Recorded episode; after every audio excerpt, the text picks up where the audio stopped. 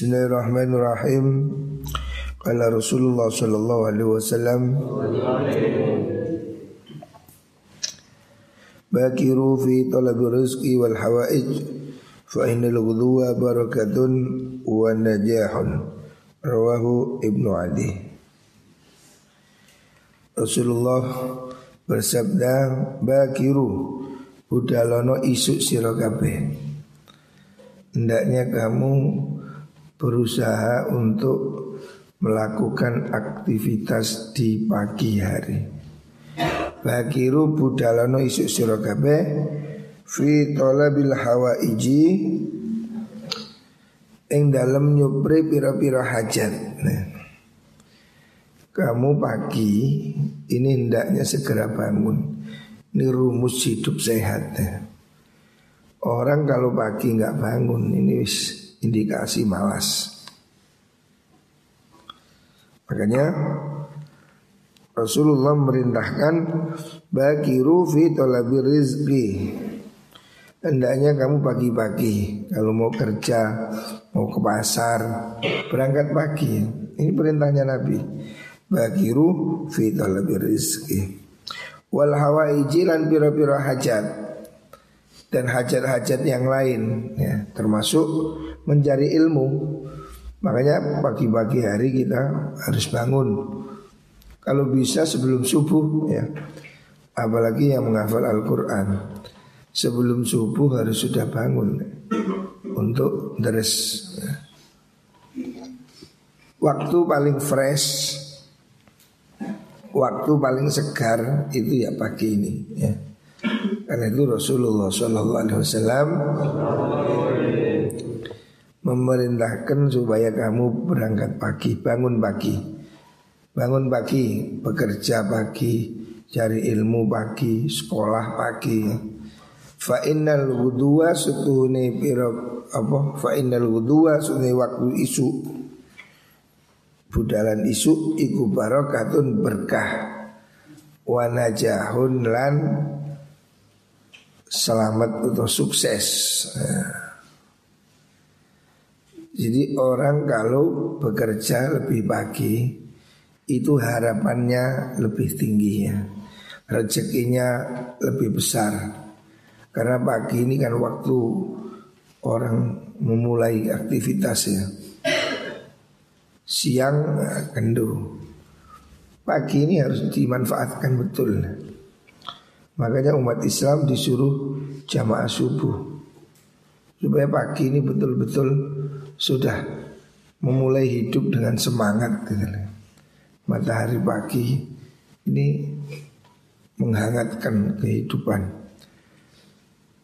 Dan Rasulullah Shallallahu Alaihi Wasallam menginginkan semua umat ini bangun pagi. Bahkan kalau bisa sebelum subuh ya. Wabil asharihum astaghfiru. Ya. Hamba Allah itu bangun sebelum subuh waktu sahur. Ini supaya kita usahakan masing-masing. Jangan mengandalkan orang lain. Kamu sendiri harus berusaha. Ya. Gimana? Malam segera tidur. Habis isya, habis ngaji, sudah segera tidur. Kamu harus mendisiplinkan dirimu sendiri.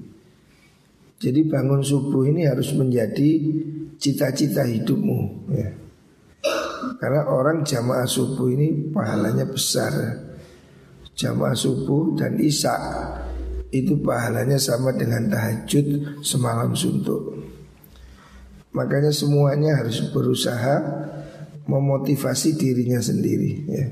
Jadi kalau kamu malam mau ngobrol itu segera kamu cegah Saya bangun pergi Kalau konco ngejak ngomong Stop aku turun gitu karena lek subuh ngantuk itu bunyi mesti gak turu. Uh, contohnya sampai iku ngantuk. Ciweren nih ngantuk. Karena kalau pagi ngantuk itu mesti malam gak tidur. Makanya rumusnya itu malam segera tidur. Habis isa ngaji. Habis ngaji sudah tidur. Kalau kamu sudah tidur mau Quran, mesti langsung ngantuk ya. Belum tidur baca Fatihah, Al-Ikhlas, Al-Falak, An-Nas, ayat kursi Terus kamu tidur. Insya Allah tidurnya nyenyak Dan bisa cepat bangun Karena nggak dikudu setan. Tapi kalau kamu mau tidur sih Ngetuk terus saya cerita anu ya Anu ya anu anu anu. Ya, Terus gak turu-turu ya Makanya malam hari ini Hindari ngopi, ngerokok. Tidur Sehat ya, hidup sehat.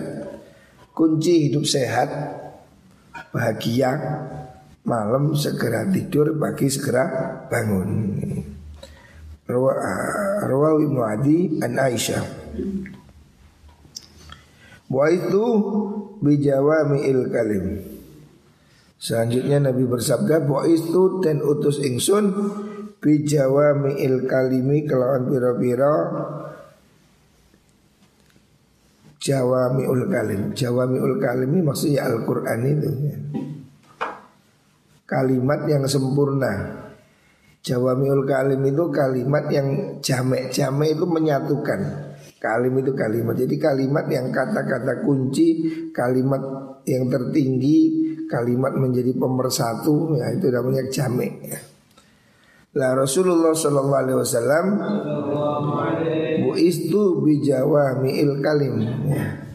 Saya ini diutus dengan jawamiul kalim Jadi ucapan yang jamik Yang dimaksud adalah Al-Quran ya. Saya diutus dengan membawa Al-Quran Kenapa kok disebut Al-Quran disebut dengan jawamiul kalim ya Jawami ini makna jamaknya dari jamik Jami ini menyatukan kalim kalimat kalimat ucapan yang menyatukan. Artinya jamiul kalim itu lafadznya sedikit ya. Tapi maknanya tinggi, maknanya banyak ya. Dan itu yang menjadi ciri Rasulullah Shallallahu Alaihi Wasallam. Ucapannya itu tidak banyak, tapi artinya tinggi, Kata-katanya ini seperti kata mutiara. Seperti yang kita baca ini hadis ini semua kan dawuhnya Nabi. Dawuhnya Nabi ini kan sedikit tapi intinya artinya itu luas. Nah itu namanya jamik ya. Kalam yang jamik itu artinya ucapan yang bernilai tinggi. Sedikit tapi artinya banyak. Nah, nah jawabul kalim itu yang tertinggi ya Al-Quran itu. Makanya Rasulullah Shallallahu Alaihi Wasallam itu diutus oleh Allah dengan jawabul kalim. Artinya ya diutus dengan membawa Al-Qur'an jawabul kalim. Wa nusir tulan dan tulungi sapa ingsun birrabi kelawan den wedeni musuh. Nabi ini punya kewibawaan tinggi ya, ditakuti musuh. Wa bainana dalam suci waktu ana uta ingsun iku naimun wong kang turu Uti tu dan baringi ingsun bima fatihi khazainil ardi kelawan piro-piro kuncine piro-piro gedungi bumi. Maksudnya kunci gedungi bumi ini Nabi mendapatkan kabar ya. Berita bahwa Islam ini akan meluas di seluruh dunia ya. Kan waktu itu Nabi masih posisinya kan masih di Medina sebagai komunitas yang kecil. Tapi Nabi sudah diberitahu oleh Allah diberi kuncinya dunia. Maksudnya Islam ini akan meluas ke seluruh dunia. Jadi Nabi diberi kuncinya dunia. Fawudat moga dan silakan obat dan silakan ditaruh opo mafatih fiyati dalam tangan insun. Roh sehat. Jadi kanjeng Nabi diberi kunci dunia. Artinya saat itu Nabi sudah diberitahu kalau Islam ini akan menyebar ke mana-mana ya seperti hari ini kita ini kan jauh Indonesia ke Mekah ini 9 jam perjalanan pesawat mungkin bisa 9000 kilometer atau lebih 9000 kilo jauh lah. Tetapi kita Islam sampai ke sini dengan mudah ya. Nah ini contoh dari Miftahu Khazainil Ad Rawahu Syekhani Baridu tu'amakum yubaraku lakum yubaraku fi Selanjutnya Nabi menyatakan baridu ngademno sira kabeh to'amakum ing panganan sira kabeh. Hendaknya makananmu itu didinginkan. Maksudnya lek mangan aja ke susu. Mari digoreng langsung dimplok semua mongah. Ayo mesti masak diamkan sebentar. Sego tas matang dimplok, mulu-mulu ditokno maneh. Oh, iya, iya. Jangan begitu ya. Nabi menyuruh baridu ta'amakum. Hendaknya kamu dinginkan dulu makananmu. Kamu tunggu sebentar. Nasi masak, gorengan matang, tunggu sejenak. Kalau kamu lakukan yubaraku mongko den barokahkan sekolakum sira kabeh fi dalam to'am ya. Supaya makananmu ini berkah ya. Artinya memang secara ilmu kesehatan Makanan yang terlalu panas itu juga tidak bagus ya Tubuh kita ini kan belum siap gitu loh Tapi kalau makanan itu agak dingin ya hangat lah. Itu enak dimakan. Sangat dingin juga nggak enak. Makanan sangat dingin ya mungkin kurang menyenangkan. Jadi yang bagus itu ya sedang-sedengan. Hangat lah. Makanan itu hangat. Tidak usah terlalu panas. Bahkan penelitian yang terakhir ini Makanan nasi di Magicom itu juga nggak bagus. Kan panas terus itu. Tidak bagus. Ya lebih baik ya didinginkan dulu. Supaya tubuh kita ini siap menerima. Dan juga gigi kita ya, Supaya sedengan. Birru abakum tabirrukum abnaukum.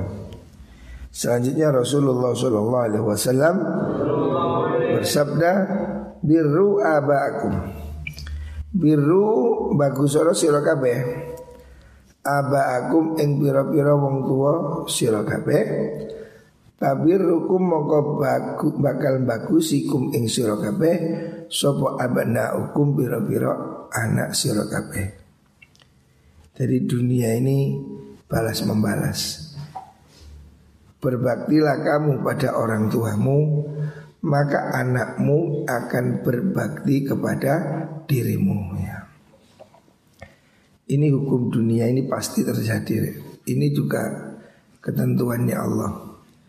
Kamu harus berusaha. Ya.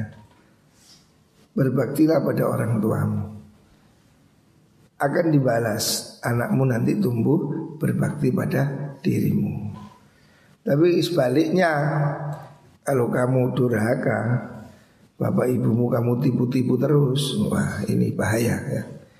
Semua yang kamu tanam pasti akan kamu panen. Ya. Tanamlah yang baik. Hari ini kamu harus menjadi jujur.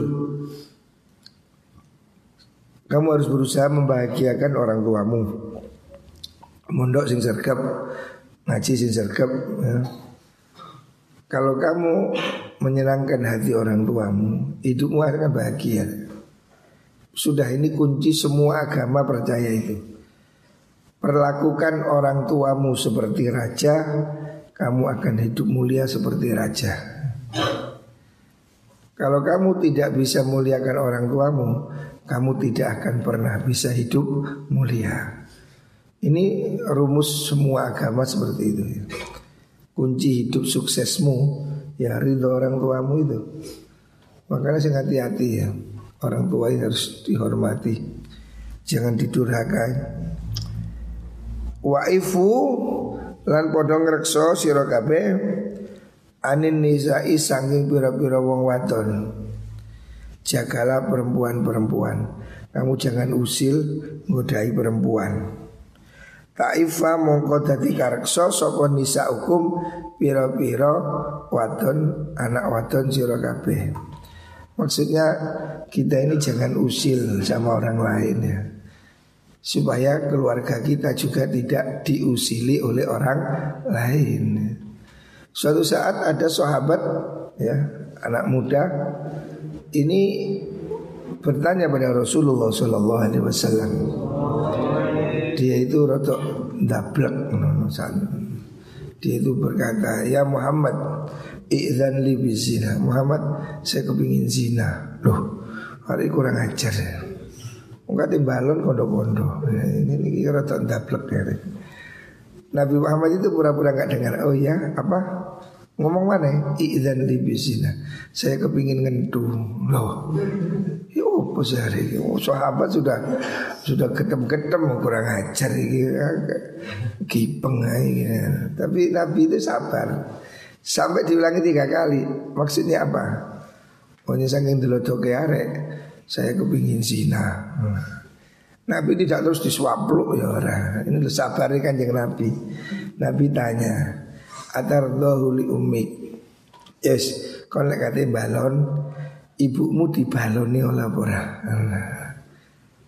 jadi Nabi mengambil ini apa membuka pikiran dia kalau kamu kepingin berzina ibumu dizinai boleh apa enggak oh ya janganlah atardahu li ukhtik saudara perempuanmu ditumpai oleh berapa oh ya enggak boleh atau tahu oleh kholatek bibik boleh bibikmu. Oh buatan bareng. Ya lek uang gak liya ojo gak oleh ditumpaki yo. Wong liya yo ojo ditumpaki. Jadi Nabi ini memberi apa? Memberi resep yang sederhana ya. Jangan ganggu mereka supaya keluargamu juga tidak diganggu ya. Hormati perempuan. Supaya kamu kan juga punya ibu, kamu punya saudara perempuan, kamu punya adik perempuan. Ya seperti itulah semuanya harus dijaga ya. Jadi jangan melecehkan perempuan. Karena semua yang berkutang itu saudaranya ibumu. Jadi jangan dilecehkan. Taifa nisaukum. Ojo nyanyil nuara wedok di kutil-kutil aja. Wa man desapane wong iku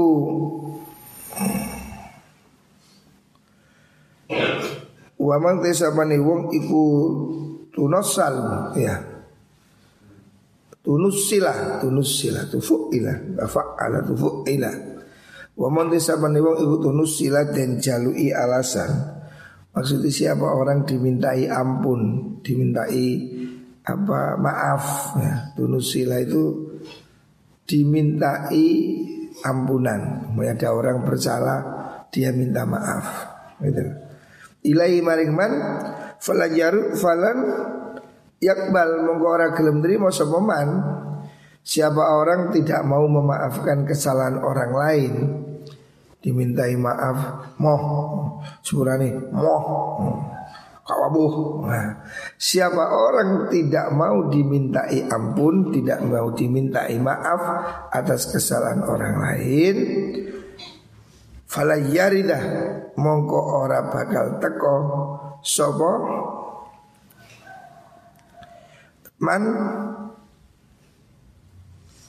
ora bakal tumeka alal haudhi ing atase teloko teloko maksudnya teloko ni Nabi Muhammad sallallahu alaihi wasallam artinya orang yang dimintai maaf itu harus maafkan tidak boleh orang itu terus mau. Ada orang minta maaf nggak bisa, nggak bisa.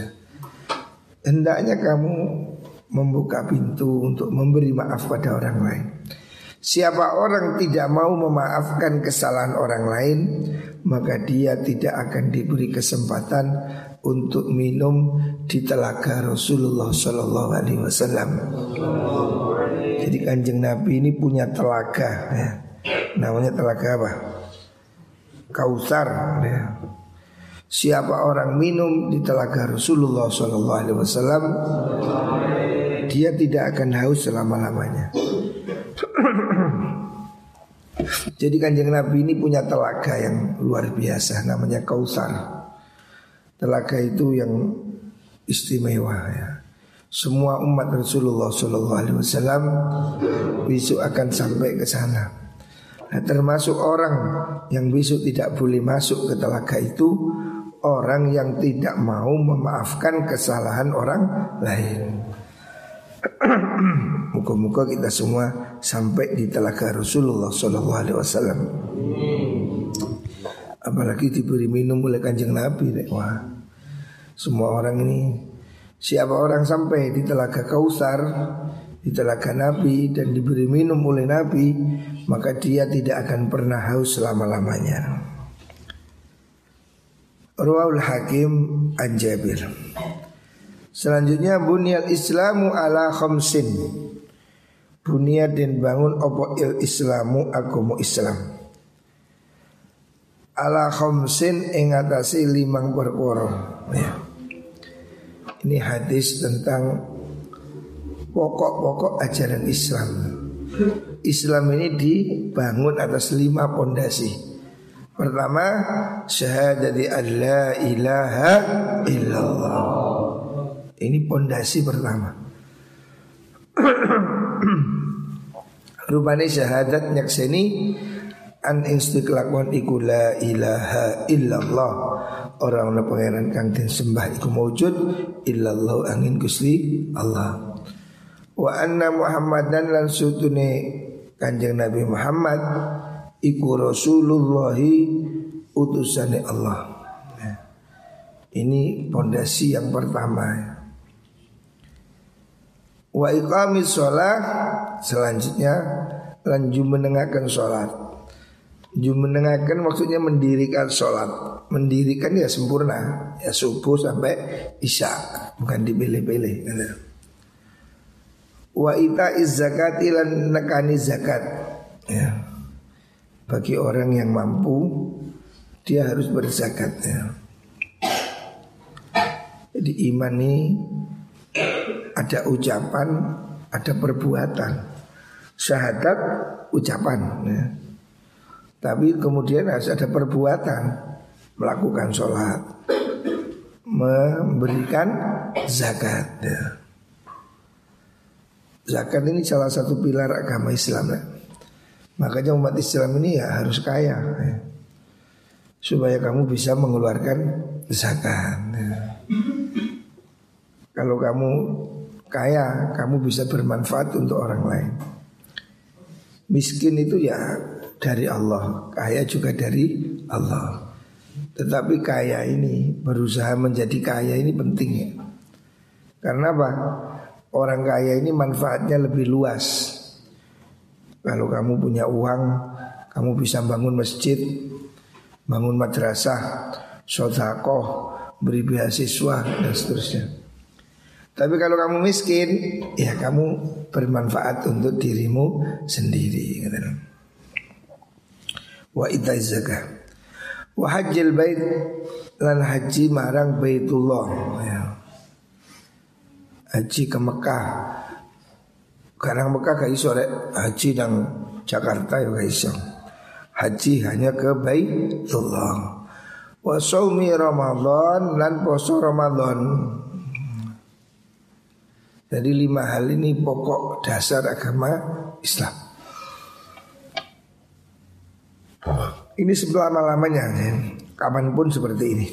Rawal Bukhari wa Muslim hadis sahih. Bainama rajulun yamsi bi tariqin wajada ghusna syaukin ala tariq fa akharahu fa syakara Allah lahu fa ghafara lah rawal Bukhari Bainama ing dalam suci waktu Rajulun ta'i wong lanang iku yamsi lumaku sapa rajul. Ada satu kesempatan seseorang berjalan-jalan. Pitorikin ing dalam dalan. Wajadan nuli nemu rajul ghusnan ing pange wit ghusna syaukin ing pange wit kang ana rine. Ghusna syaukin itu maksudnya dahan pohon yang ada durinya dahannya salak umpamanya dahannya jeruk ya. ada orang berjalan di situ ada duri ya Maksudnya sesuatu yang menyakiti orang lain ya. Alat toriki ing atase jalan fa akharahu mongko nginggirna sapa wong hu. Jadi berbuat baik dengan hal yang paling enteng. Kalau ada di jalan ada duri, inggirkan. Di jalan ada beling, minggirno. Di jalan ada kulit pisang minggirkan pekerjaan ringan ya, kepedulian kepada keselamatan orang lain itu fasyakarallah mongko nrimo syukur dalam arti Allah itu nerimo sapa Allah lau maring man Faghfara mongko dadi sebab ngapura sapa Allah lahu maring man. Artinya pekerjaan ringan ya. Pekerjaan enteng.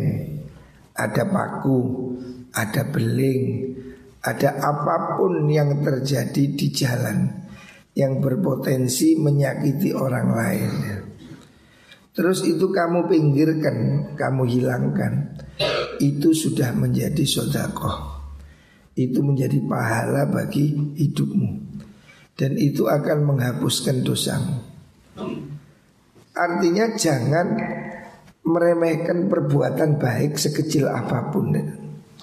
Jadi kalau kamu berbuat baik ya Contoh ringan di pondok ini kamu kejeding Biasa kan ada anak yang buang wadai sabun tutupnya sampo, botolnya sampo itu kan bisa membuat got menjadi sumpet.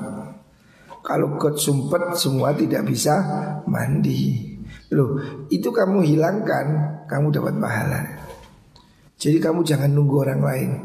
Kalau kamu masuk ke jeding, kok ada tutupnya botol, sasetnya sampo, kertasnya apa? sabun, pinggirkan. Ya.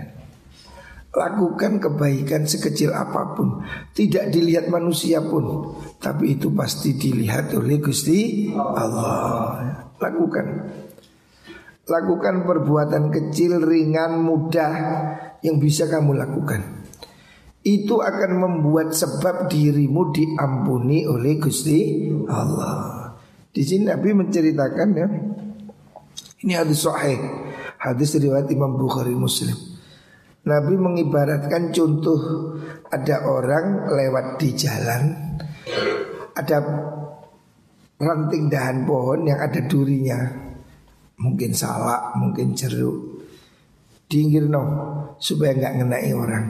Itu loh Allah suka Fasyakar Allah Allah berterima kasih Maksudnya Allah menerima Allah senang dengan perbuatanmu minggirno rintangan itu supaya tidak mengenai orang lain. Jadi berusaha untuk tidak menyakiti orang lain itu suatu pahalanya tinggi. Ya. Makanya kamu harus peduli ya sampah. Hari ini kan sampah ini loh. Contoh gampang yang hari ini sampah. Siapa pun melihat sampah Mau di kamar, mau di depan kamar, mau di halaman Kamu harus peduli, ambil. Ada sampah ambil. Niatono rek, niatono Saya ngambil sampah ini niat mengambil kesalahan-kesalahan saya. Ya Allah bersihkan hati saya. Begitu loh. Niatkan kebaikanmu itu. Allah mendengar, Allah melihatnya jadi kalau kamu berbuat baik itu nggak usah meru, nggak perlu beri SK, nggak perlu bayaran ya. Kamu tidak harus jadi pasukan kuning untuk membersihkan sampah. Lakukan dengan kesadaranmu sendiri. Dulu kakek saya Mbak Anwar itu orang yang paling giat ya. Jadi saya dulu melihat contoh itu kakek saya almarhum. Mbak Anwar itu kalau pagi jalan ke pondok ada kayu apa ya diangkat. Ada apa rumput-rumput jadi bersihkan. Padahal beliau itu kiai ya. Dan dulu di depan dalamnya Mbak Anwar itu ada marmut. Ngerti marmut?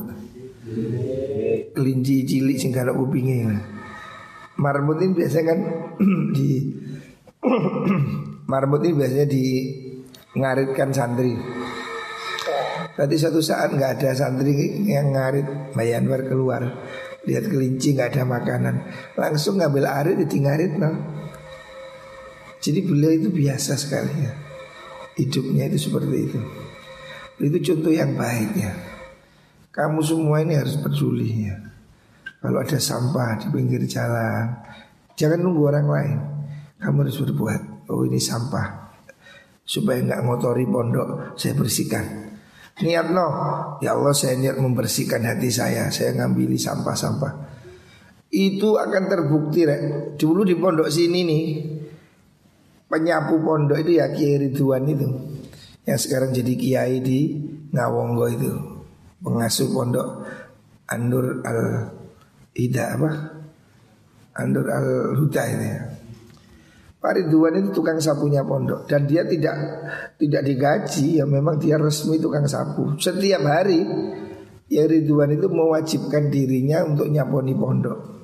Makanya dia itu memberi nama dirinya Ridwan Al Kanma Al Kanma itu nama panggilan apa nama ciptaan dia sendiri Ridwan Al Kanma Al Kanma itu singkatan Al Kanisul Ma'had tukang sapunya pondok. Jadi dia itu bangga jadi tukang sapunya pondok. Sampai dia jadi kepala sekolah. Ya Ridwan itu dulu mondok di sini mulai kecil sampai jadi kepala pondok, jadi kepala madrasah aliyah, terus sekarang pulang jadi kiai. Karena dia itu baru kayak nyapu itu dan dia mengakui itu. Makanya dia bangga dirinya itu tukang sapu Sehingga namanya diberi julukan sendiri Al-Kanmah Dulunya Al-Kanisi Ridwan Al-Kanisi tukang sapu. Susu kabeh ngerti arti ini diganti Al-Kanmah. Ridwan Al-Kanmah. Al-Kanmah itu singkatan dia sendiri menciptakan sendiri.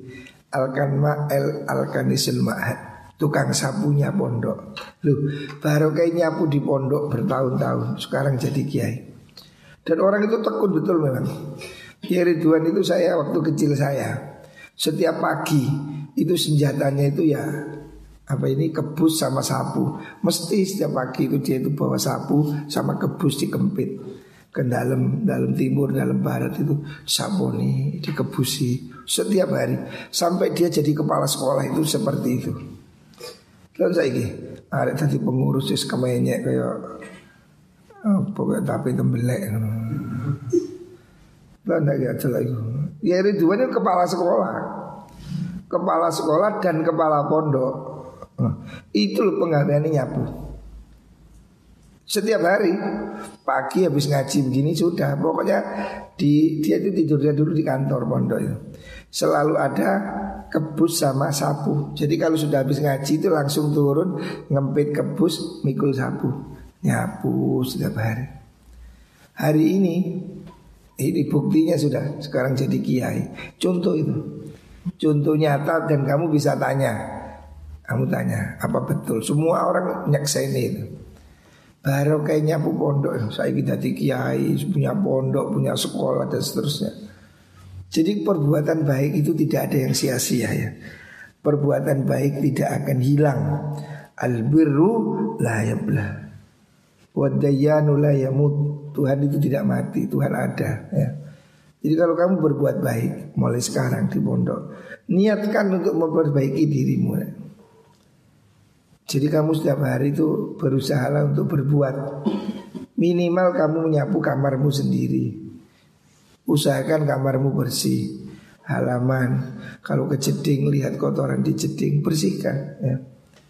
Dulu di pondok ini ada lagi tukang roan Namanya Cak Mat Muhammad itu Yang sekarang punya pondok di Wonokoyo Itu dulu tukang gali sumur Pondok kita ini dulu kan tidak punya sumur bor, sumur biasa. Itu di Pondok Timur depannya kamar apa itu? A10 tahu kami. Itu dulu itu sumur sebelum ada bangunan itu. Itu dulu sumur di belakang kamar. Kalau sumurnya sat Ya Muhammad itu mesti turun bawa tali, tampar, turun, macul, ngeduk sumur itu. Jadi dia itu pokoknya kalau sumur kandas dia turun dipaculi. Termasuk sumur dalam dalamnya Bayan Anwar itu. Pokoknya dia itu tukang gali sumur. Karena zaman dahulu ini belum ada sumur bor.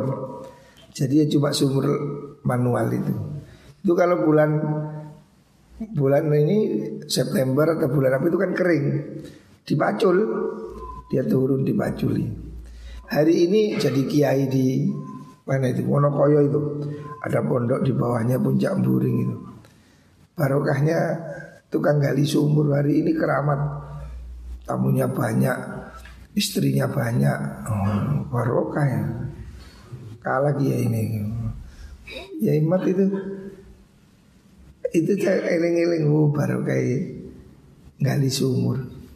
Hari ini Allah. Jadi semua yang kamu lakukan untuk kebaikan tidak akan hilang. Ya. Jadi berbuatlah baik sekecil apa pun ya. Yang paling kecil ngambil sampah ya.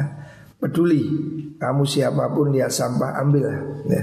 Niatkan untuk dirimu sendiri. Ya Allah saya bersihkan sampah. Saya bersihkan hati saya, diri saya, dosa saya gitu.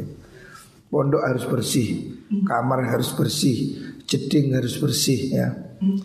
Jangan kamu malah tidak bersihkan malah buang sampah. Oh itu tuh sore Terutama buang sampah di saluran air. Itu kamu berdosa karena kamu menyebabkan jeding buntu Berarti itu menyakiti orang lain. Jadi kawas kamu jangan buang bungkus sabun Sampo di lubang di jeding Sebab kalau jedingmu itu sumpet Wah itu kamu dosa Karena kamu berarti telah menyebabkan orang lain terganggu ya. Jadi kalau tidak bisa menolong minimal jangan mengganggu ya. Coret-coret kamar. Kamar itu jaga supaya bersih ya. Jangan dioret-oret Termasuk dilarang keras merokok di kamar. Awas semua kamar jangan ada yang merokok. Ini berbahaya. Dan nulari konjonir Saya tidak mau ada anak ketularan ngerokok di pondok. Semuanya awas dilarang ngerokok di pondok kalau ada dikundul aja itu. Nggak boleh. Jaga kesehatan. Sekarang kita ini musim pandemi ini harus hati-hati. Muka-muka semua diberi kesehatan. Dijaga dari semua penyakitnya. Makanya tetap hati-hati. Pakai masker. Tadi maskermu ini Cuci tangan ya. Dan jangan lupa berdoa. Pagi sore baca roti haddad di samping baca sholawat Tibil kulub dan seterusnya. Semoga semua diberi kesehatan oleh Allah subhanahu wa ta'ala